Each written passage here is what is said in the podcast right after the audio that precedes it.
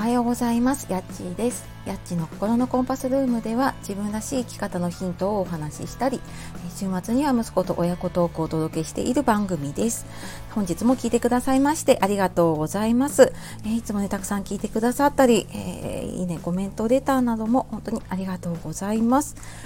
週明けですね。はい、月曜日になってきましたが、皆様いかがお過ごしでしょうか。今日が月曜日でね、また今日一日行くとね、明日またお休みなんですね。なんか2月はね、祝日が増えて、まだちょっと慣れない感じなんですけれどもね、なんか今日はすごいこちら関東、私千葉なんですけど、すごいね暖かくなりそうで、ちょっと花粉の心配はあるんですけれども、やっぱりなんかね暖かくなると気持ちもちょっとなんかこう弾んでくるなっていう感じがして、はい、嬉しい朝を迎えているところでした。はい、で、今日は何の話かというと、昨日スタンド FM の方でカプチーノさんっていう方と、あと中澤直さんという方がライブをされていて、でその中でね、未来のためにやっていることっていうお話をされていました。で、私も途中まで聞いていたんですけれども、ちょっと通信の環境が悪くて何回か入り直したんですけれども、最後にはもうちょっとアプリが立ち上がらないっていう風になってしまって、アーカイブで後から聞いたような形だったんですけれども、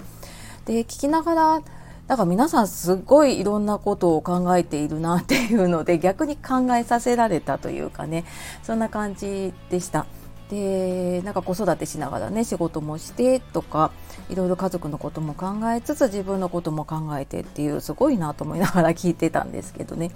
で、なんかじゃあ私は未来のためにやってることは何かなっていうのをちょっと考えたので、そんな話をねしてみようかなと思います。はい。で、そうだな、未来のためにやっていることなんだろうなと思って、具体的にねいろいろ考えていくと、手段はね出てくるんだけれども、なんか私がこう一貫して伝えたいと思っていることって、こう最後まで自分らしく生きるっていうことをね、なんかテーマにして、ずっと今までの仕事もそうだし、今やっている介護就活の相談とかもそうだし、NLP 心理学とかコーチングを使ったセッションっていうのも、もちろんね、その自分らしく生きられる方が増えたらいいなという思いでねやっています。で、そうだな、なんか自分らしくその仕事をしていてもね、子育てしてても介護をしていても、その人の人生の主人公でいられる人が増えたらいいなっていうふうに、ね、思っているんです。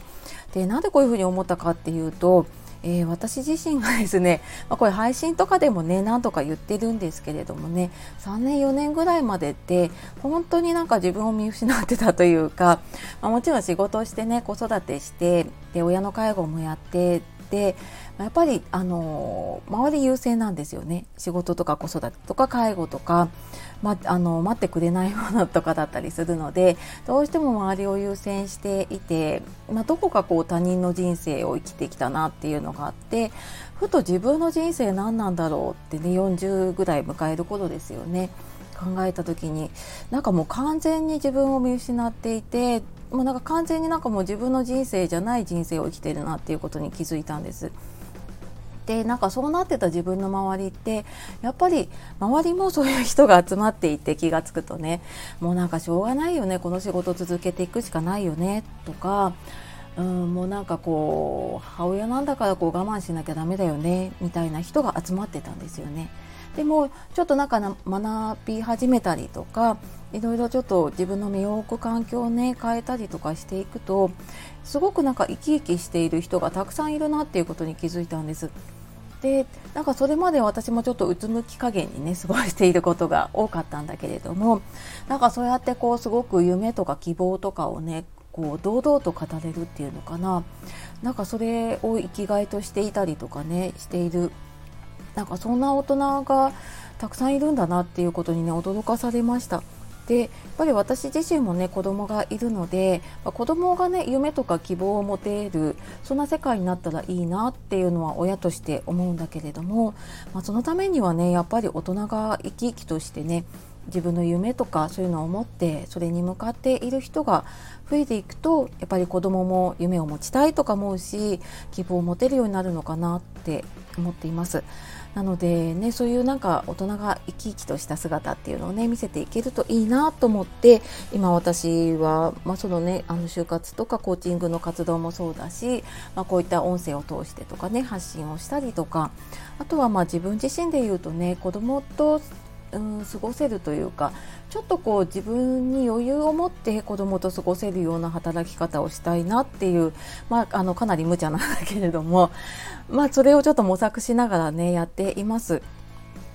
でそうすることでね、自分の希望も叶えられて、子供の希望も叶えられて、そうなっていったらいいななんていうふうにね思ったりしているなっていうのをちょっと改めてね考えさせられました。はい、そのライブを通してね。はい。なので、そんなことのためにね、できることをちょっとずつやっていきたいなっていうのが多分今の現状なのかなって思っています。はい、なんかちょっとまとまらない話にはなったんですけれどもね、未来のためにやっていることっていうことで、あなたもねなんか少し振り返ってみると、なんかまたこう自分がやりたいことをやっていきたいことちょっとまた改めてね考える機会になるんじゃないかなと思いました。はい、というわけで、今日も最後まで聞いてくださいましてありがとうございました。皆様ね素敵な一日をお過ごしください。今日もやっちがお届けしました。さようなら、またね。